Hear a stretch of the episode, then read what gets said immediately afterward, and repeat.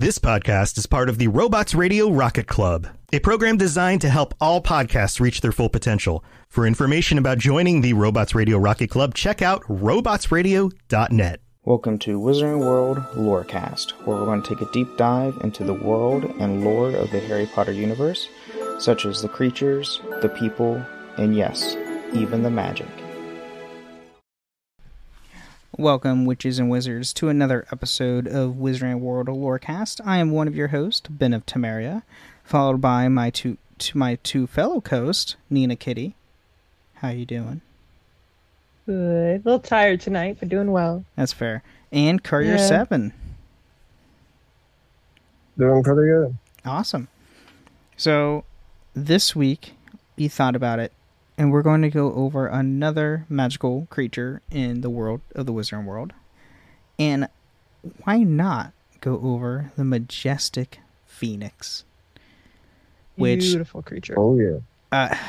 I'm so excited for this because if you have not played Hogwarts Legacy yet, go and play Hogwarts Legacy because you'll get a very cool surprise with your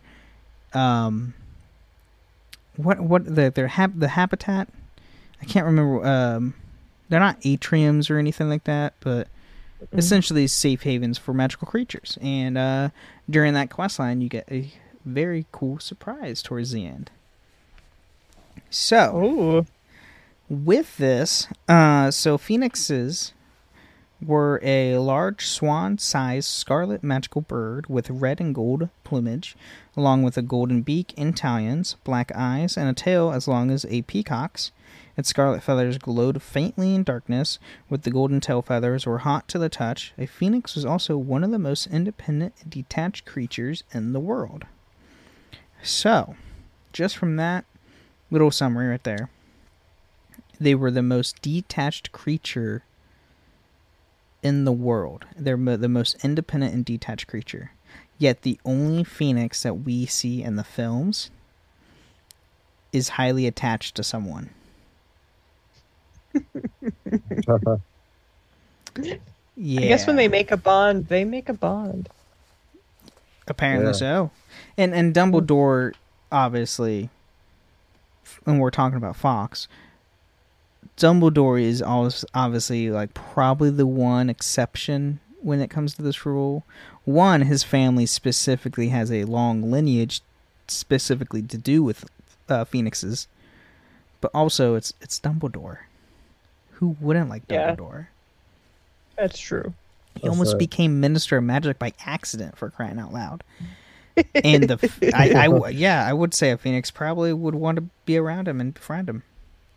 So, phoenixes would usually nest on mountain peaks and were gentle herbivores.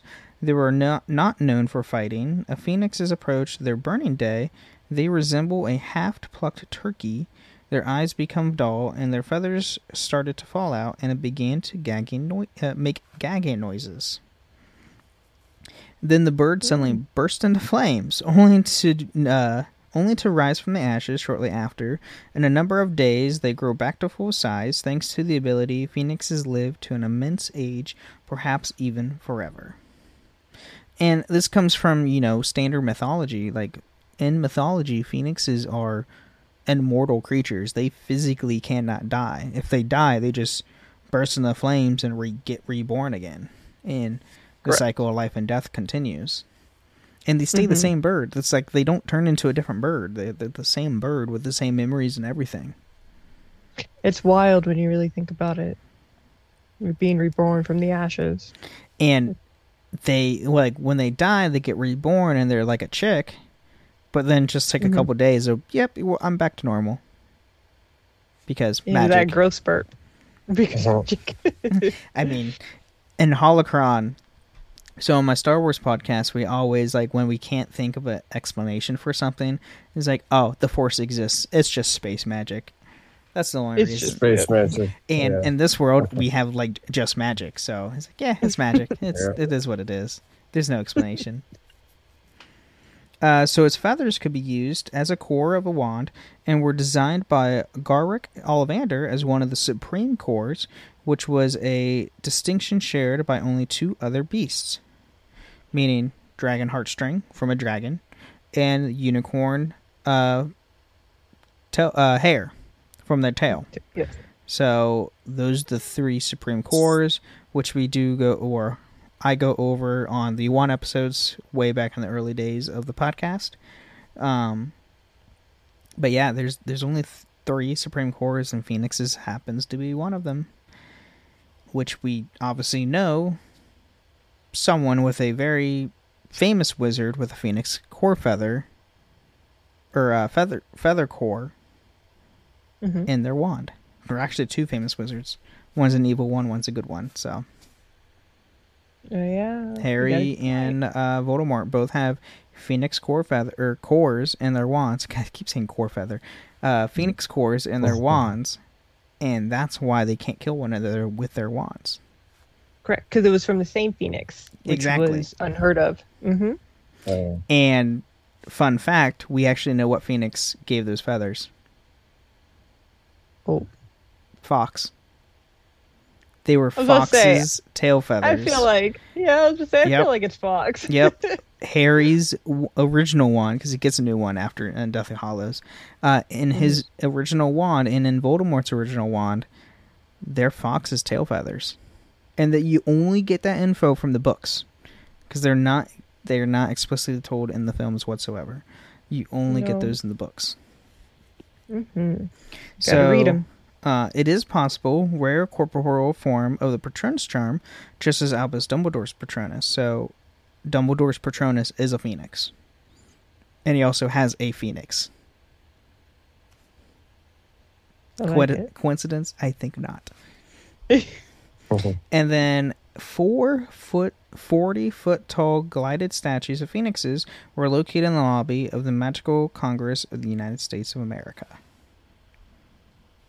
So, the U.S. apparently loves phoenixes.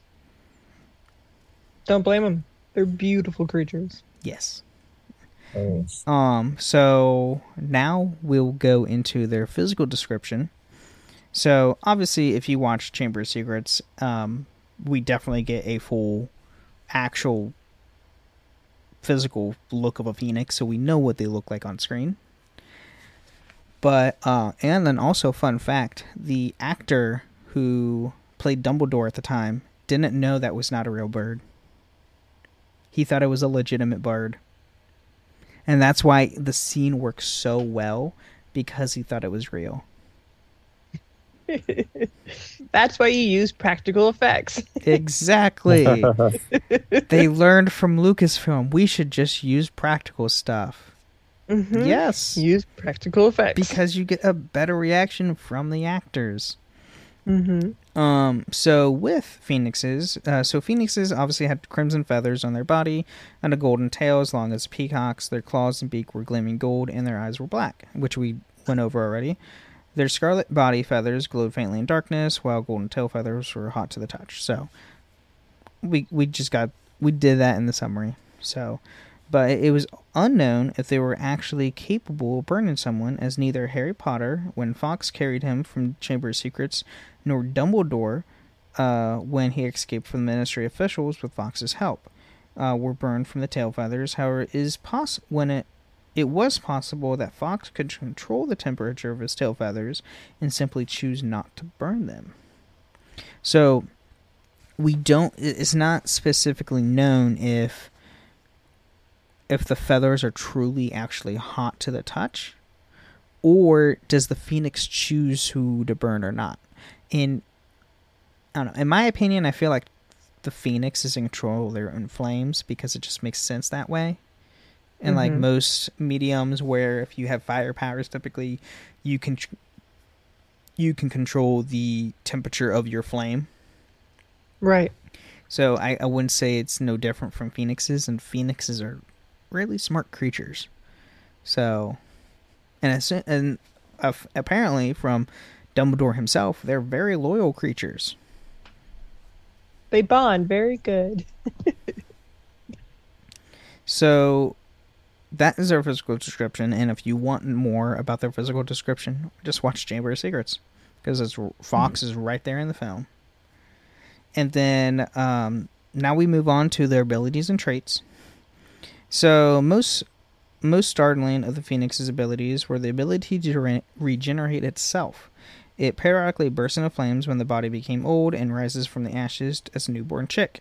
This event is called Burning Day and gives the bird a great lifespan as well as the ability to take the full force of the Killing curse and still be reborn. Back to mythology. Phoenixes are immortal. And if they die, they just get reborn. Yep. Even from the Killing curse. Which is really cool. So wait, does that mean Harry's a phoenix? Well, no. No, just leave. And that's just me being, you know, funny. I was going to use a different word, but I can't use that on this podcast. But yes, you can kill a phoenix, and regardless of how, by physical means or magical means, they will come back alive because phoenix and magic. So magic. Yeah, just magic. And phoenixes were immune to the gaze of a basilisk, which was normally to kill anyone that had direct eye-to-eye contact with it, or petrify anyone through indirect eye contact, such as seeing a glimpse of a massive serpent or the reflection. With these abilities, phoenixes may have been the only species to have true immunity, or true immortality. Which, immunity, yes. Immortality, yes. I mean, how the heck else did Harry defeat the basilisk without Fox's help? If Fawkes wasn't there, Harry would be dead. Period. There's no question. Yeah. Do you think phoenixes would have anything to do with the Philosopher's Stone? They are both red. That is and true. They both give some sort of immortality. So I wonder if something from the phoenixes. I would say there's probably some correlations one way or another. But I mean, we don't really truly know. Because, I mean, we went over the Philosopher's Stone in one of our episodes, and we don't know the makeup of how it was made. But, I mean, that is a very good possibility that something of like phoenix blood or phoenix feathers or something of a phoenix was, or even the tears of a phoenix. Yeah, the tears definitely. Would be a substance in the Philosopher's Stone because of the elixir of life. It would make sense. I think so. And then, as stated by Dumbledore, they were extremely loyal creatures. They were capable of arriving to the aid of beings who share a similar devotion. This was how Fawkes arrived to assist Harry in slaying the basilisk in the Chamber of Secrets during his second year of Hogwarts. And then the tears had potent healing capabilities. For instance, phoenix tears were the only known antidote to basilisk venom. Their tears were also able to bring a person back even from the brink of death. And while the phoenix song would increase the courage of those who were good and struck fear into the hearts of those who served evil. That gives a whole new meaning to the Chamber of Secrets fight. The phoenix song gives more courage to someone, while someone who's truly evil, it strikes fear into them. And if you watch that scene, Tom Riddle is like, oh, crap. And then Harry's like, I don't care anymore. I'm going to kill you. It's true. That's pretty good. I like that. I like the implication. And then phoenixes were capable of lifting a great weight with their tails, such as being able to effortlessly fly up to a distance with four people holding onto the tail. They could also leave messages by bursting into flames to reappear elsewhere, leaving behind a single golden tail feather. And the phoenix could also disappear and reappear at will in bursts of flames and take whoever is holding on along them, similar to apparition. Phoenix's songs also had a deep emotional impact, magical in nature, and able to provide support and comfort. Which, I mean, also makes sense because the best thing about the phoenix reappearing and disappearing and reappearing like apparition, it can't be tracked because it's a magical creature. So someone who's under the age for apparition can't be tracked that way. Similar to house elves, I believe, right? Yes, house elves can't be tracked either because they use a special kind of magic compared to humans. Mm-hmm. So now we jump into phoenixes and their fire. So a fire appeared to be an unknown but profound effect on phoenixes. Grindelwald was effortlessly capable of instantly turning a baby phoenix into a full adult by conjuring fire from his hand and setting the baby bird ablaze, from which it emerges a full adult after briefly covered by the flames. Although by all fairness, Grindelwald was an immensely powerful wizard who was extremely skilled in wandless magic and fairly adept at handling magical creatures. Which we see this is literally one of the ending scenes of Crimes Against Grindelwald, which is the second Fantastic Beasts film, where Grindelwald tells I can't remember his name. Credence. Sorry, Credence. Told Credence that he was a Dumbledore. And by doing so, then he showed he had a baby phoenix chick and then conjure flames, and then boom, became a full-grown phoenix. Mm-hmm. But, like I also said, Grindelwald was a very powerful wizard, so your typical wizard probably couldn't even do that. Probably not. And then, nevertheless, considering a phoenix's fire-related powers, it was likely the fire could be used to strengthen them. Phoenixes also burst into flames when they disapparate and then on burning day before they emerge from their ashes as a newborn. So, yeah. Fire is a very... the phoenixes have affinity for fire, which is obviously because...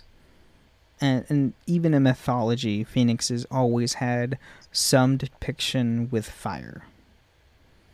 Regardless of they're born from the ashes or rise from the ashes when they die, or even in video game media or movie media, they have something to do with fire.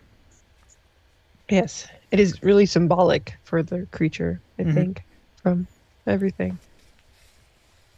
And then now we have domesticated phoenixes. So, phoenixes were very difficult to domesticate. As Newt Scamander said in the book Fantastic Beasts and Where to Find Them, the phoenix gains a 4X rating, which is not the highest, but they're one of, it's the second highest class a creature can have to be considered dangerous or difficult. So, it's not rating not because it was aggressive, but because the few wizards have ever succeeded in domesticating it. So, and there were only two known domesticated phoenixes. One was Albus Dumbledore's pet phoenix, Fawkes, and the other was Sparky, the team mascot for New Zealand Quidditch team and the Motohora Macraws. So, yeah, the Quidditch team had a domesticated phoenix as a mascot. Besides Dumbledore. That's a power move. That is rare. That's a power move. And then phoenixes had been domesticated, were extremely loyal to their owners, and would depart on their own paths if their owners died rather than finding a new master. Hence what happens to Fawkes when Dumbledore dies at the end of Half-Blood Prince. Fawkes just goes off and does his own thing. He's like, alright, cool. Time to go on and find my new path and see where that goes. Yes. And honestly, I'm really reading the book and watching the film. I was really surprised that Fawkes just didn't go with Harry. Really? Because Harry was such a loyal person to Dumbledore. I thought Fawkes might have been, would maybe even want to join him on his adventure or just be hit with him, period. I guess that kind of makes sense, but I don't know. If you think of any kind of master or bond between a pet and animal, they don't usually connect with a friend or even offspring of said person. Right. I don't know. They tend to just want to be, but I could see why. I'm kind of happy it didn't, because I feel like it'd be a little cliche if Fawkes went with Harry, just kind of as a hand-me-down. Right, because that's what all Harry has gotten. Right, yeah. His whole area has gotten... That would be kind of too much, but I mean, family-wise, I could see Fox doing it that way, but... Yep, yeah, that's true. Mm-hmm. That's fair. But at this point, we're going to take a mid-break, and then when we come back, we will go over even more phoenixes that we know in the Wizarding World that have been domesticated.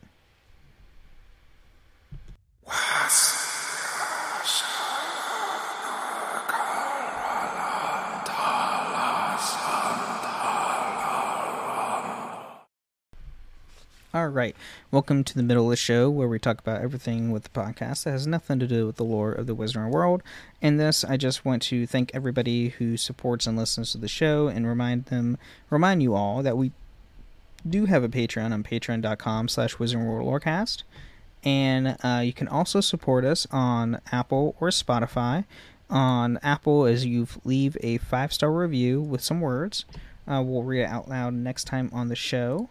Or if you leave a comment on an episode on Spotify with some nice words, we'll read that out loud on the show as well.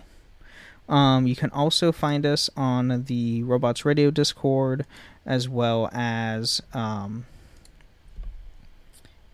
just the Robots Radio Discord. I have 3 shows now, so it's kind of hard to figure out what is what. You can find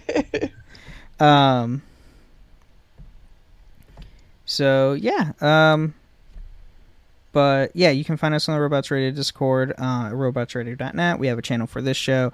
We have a channel for my other show, Holocron Histories, and my new added show that we just have that will have an episode the same day as this show for the Final Fantasy Lorecast, where I'm doing a deep dive with 2 other co-hosts we're just going straight into the Final Fantasy series.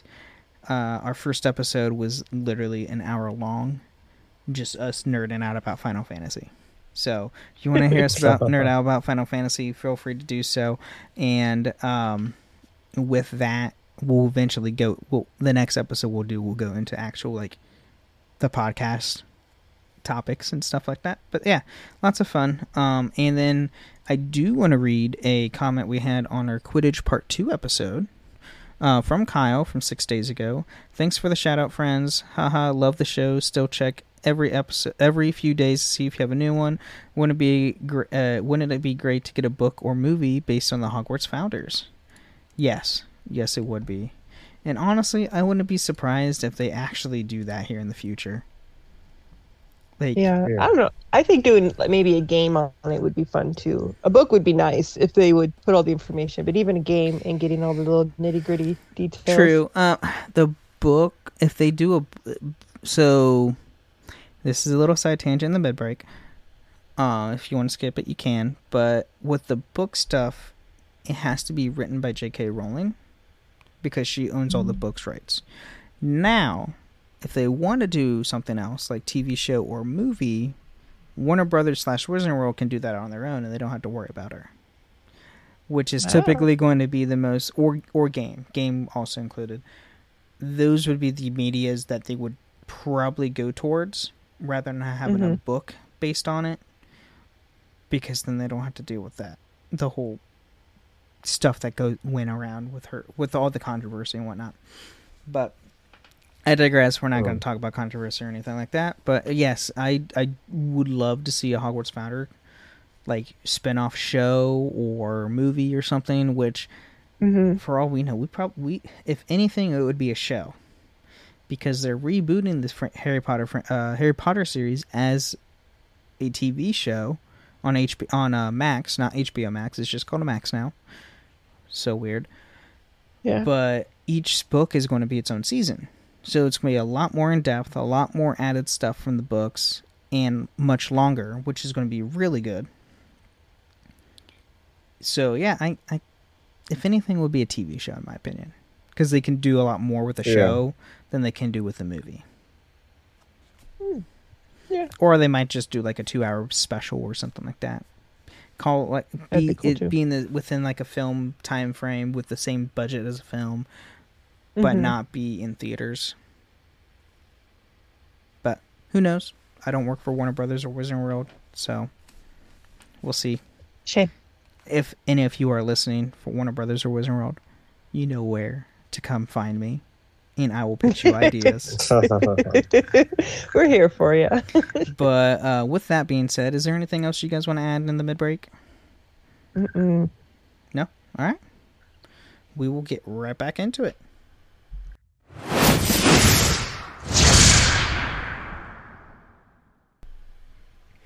All right. Now that we're back, so we have other domesticated phoenixes.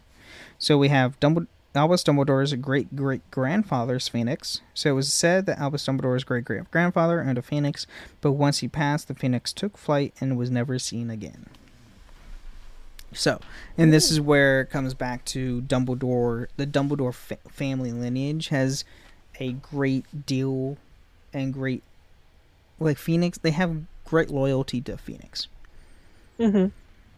And then we have an unidentified 19th century Hogwarts student's phoenix.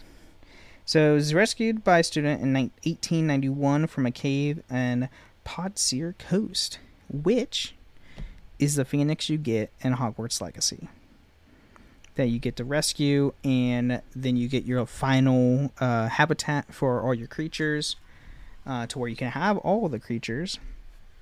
Mm-hmm. And craft the best armor, because you need phoenix feathers for all that crap. So interesting. I like that. Well, but you can even name it. You can name that phoenix. I named mine Firewing. Oh, because it fits. It flies, has wings, and it deals with fire. So lots of fire. And then, obviously, we have Albus Dumbledore's phoenix. So, during Arena Dumbledore's fade into becoming an obscure, a phoenix came to her ownership and was there until she passed away. In 1932, Albus Dumbledore mentioned to Newt Scamander that he knew signs of having a phoenix from his experience of Ariana's phoenix. So, like, Dumbledore told Newt that he knew how to deal with a phoenix because his sister had a phoenix. And then we have Aurelius Dumbledore's phoenix. So this is Albus Dumbledore's nephew from Fantastic Beasts. That's Credence. Mm-hmm. So after the Battle of the Lestrange Mausoleum and recruiting Credence Barebone to his forces, Grindelwald revealed in Numagard to Credence that the baby bird he was carrying in for Paris was actually a phoenix. According to legend, a phoenix would appear to anyone of the Dumbledore family in dire need. Grindelwald then presented him with a wand, as well as his birth name, Aurelius Dumbledore. That was a big moment. Yes, it was a really big moment, because you get down to the end thinking, which, when I first saw this thing, I was thinking, it's like, I thought he said something with Aberforth, like, oh, you're a Dumbledore. And I'm thinking, it's like, that's not Aberforth. He was way too young to be Aberforth. How can he be Aberforth? And then, you know, get to the third film and say, oh, he's Aberforth's son. Okay, that makes more sense. / Dumbledore's nephew. So then we have Fawkes. So Fawkes was a phoenix who was owned by Albus Dumbledore. Fawkes lived with Dumbledore at Hogwarts Castle for a large part of his life. He was instrumental in helping Harry Potter defeat the Serpent of Slytherin, bringing Harry the Sword of Gryffindor, blinding the Basilisk, and saving Harry from the venom with his tears. Fawkes was also used as a communication between his master and the Order of the Phoenix. Fawkes assisted Dumbledore in fighting Lord Voldemort and protecting the headmaster from a killing curse. After Albus Dumbledore's death, Fawkes performed a mournful song and seemed to feel like it was inside the listener, and that is dubbed by wizards as the Phoenix Lament. After the song was completed, Fawkes departed Hogwarts as a free phoenix and was never heard from again. Which is sad. Yeah. Mm. But, best thing, too, specifically with Fawkes, is when in Order of the Phoenix, when Dumbledore escapes the Ministry officials, and then Kingsley has the famous line, is like, I know you won't like it, Minister, but you got to agree, Dumbledore has style. Style. And to be fair, that scene was really cool with the clap. Best line in the entire film. You can't disagree with me with that. He's got stats. I love Kingsley. Kingsley's great. And Kingsley becomes Minister of Magic well after the Battle of Hogwarts, so it shows Kingsley's just great. He was a good choice. And then we have Sparky, last but not least. So Sparky was a Phoenix mascot for the New Zealand Quidditch team from the Motohara Macaws. Apart from Fawkes, Sparky was then the only known domesticated Phoenix. Obviously, during this time. They didn't know prior. Obviously, the Phoenix we get in Hogwarts Legacy is well after all the events and films and books and all that, so take it as is. And then now we have Phoenix Feathers. So Phoenix Feathers were a powerful magical substance, and as such, were an accepted wand core. Fawkes gave 2 feathers, which ended up in the wands of Harry Potter and Lord Voldemort, which was said to be the reason why they looked in Priori Incantatem when the 2 wizards attempted to duel each other in the Little Hangington graveyard.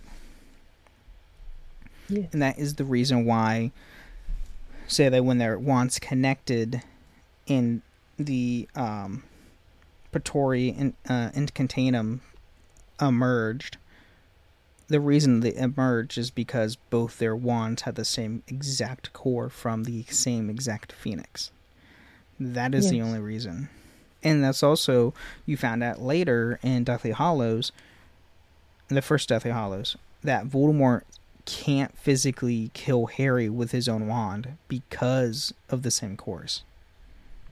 Yes. That's why he was dead set on trying to find the Elder Wand. Yes. Also, why? Yeah, also why. Yeah, also why. It's the main reason he went for the Elder Wand, let's be honest. He did not care about ruling the Wizarding World during that time.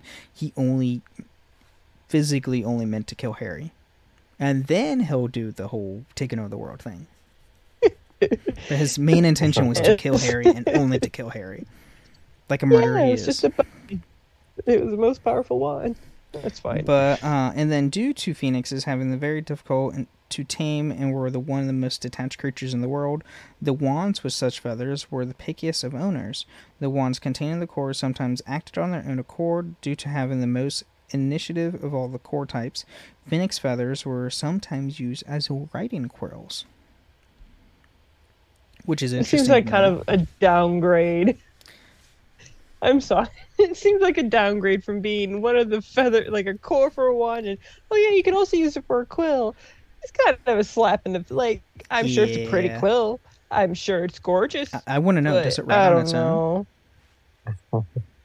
I mean, and this would it be the same quill that I can't remember her name. The Rita Skeeter. Thank you. Skeeter uses that writes on its own. That's just enchanted. Does the short nose. That's just enchanted. But knowing that the wands are known to act on their own accord. Also, if you go back to part 1 of... So if you watch the film or you read the book of Deathly Hallow, in the film part 1 and in the first part of the first half of the book, when Harry is on the chase scene of the 7 Potters, is what it's called. Mm-hmm. And then when Dumbledore finally finds Harry, because of Hedwig protecting him, he even says specifically his wand acted on its own to defend him. Mm-hmm. Showcasing that the Phoenix core within his wand, acted on its own accord to protect Harry. And it also makes it even better knowing that feather is Fawkes. Which Fawkes protected Harry. It is nice. So it just comes back around to where Fawkes and Dumbledore have been protecting Harry his entire life. With him knowing it or not, even after Dumbledore's death. Mm. So it's a great circle to come to. Yeah. So then we have now Albus Dumbledore and the Phoenix. So Albus Dumbledore had many connections to the Phoenix, starting with his Phoenix companion Fawkes, alongside his Phoenix Patronus. He named his anti-Voldemort organization the Order of the Phoenix after Fawkes. The old wizard was also shown to have an unusual affinity for incendiary magic. He could conjure flames which did not burn, summon a lasso of fire which he would subdue foes, and even produce the Gabraphian, or ever-burning fire, a highly advanced and rare ability, which is the ring of fire that he created in Half-Blood Prince when they're in the cave trying to get the Horcrux. Mm-hmm. Because some of the visuals of his fire magic were really good in the movie, especially his fight at the Ministry of Magic. It was so good. By the way, that was all real fire, because and Daniel Radcliffe did that entire scene too. That he did the underwater scene. They come out of up of the water with all the flames around and everything. Yeah, he did that. That's so cool. And then, indeed, one of the last and greatest spells Elvish ever performed was the Firestorm, which was... this is the spell he used, was Firestorm, which was used to fend off the Inferi. And finally, Albus had sought immortality in his youth, but once he matured in such a way that a phoenix keeps Olivia on after his death, Dumbledore would come to adopt the great personal belief that death was nothing more than the next great adventure. Mm-hmm.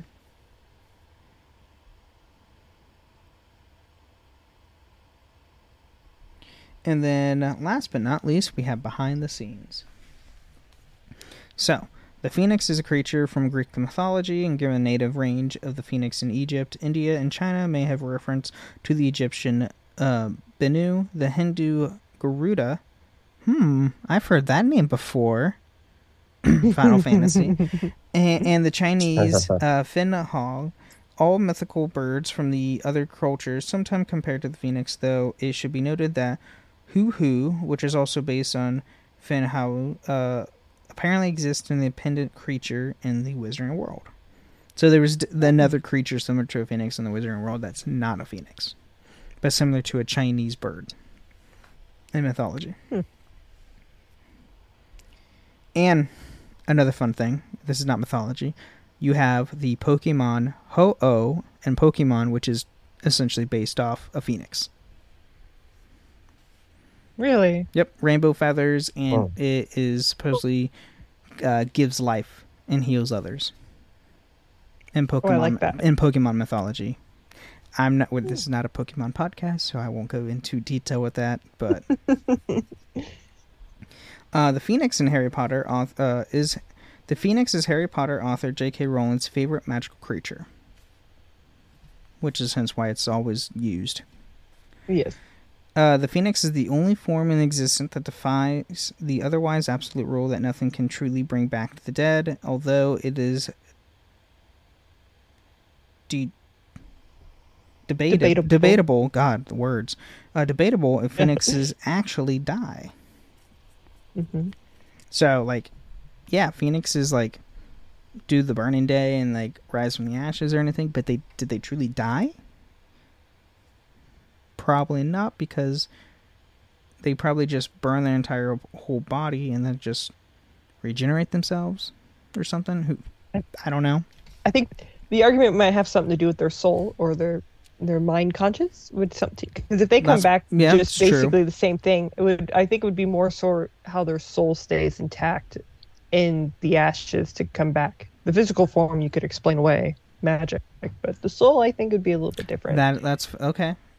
Yeah, because that would explain, you can't resurrect the dead, but if you have the resurrection stone, you can talk to the soul of someone who is dead. They quote unquote are resurrected, but they're not in a physical form. Correct. Kind of like a ghost, but not exactly, but similar, just not in a physical form. And the phoenix is the only... Oh, wait, I already said that. It is interesting to note that the appearance of phoenixes, specifically Fawkes, portrayed in the films and the novels, look quite different. The phoenix is depicted of having a longer neck and vaguely resembling a hotzin in the novels and illustrations of Pottermore, while in the films it resembles a large bird of prey, such as an eagle or hawk.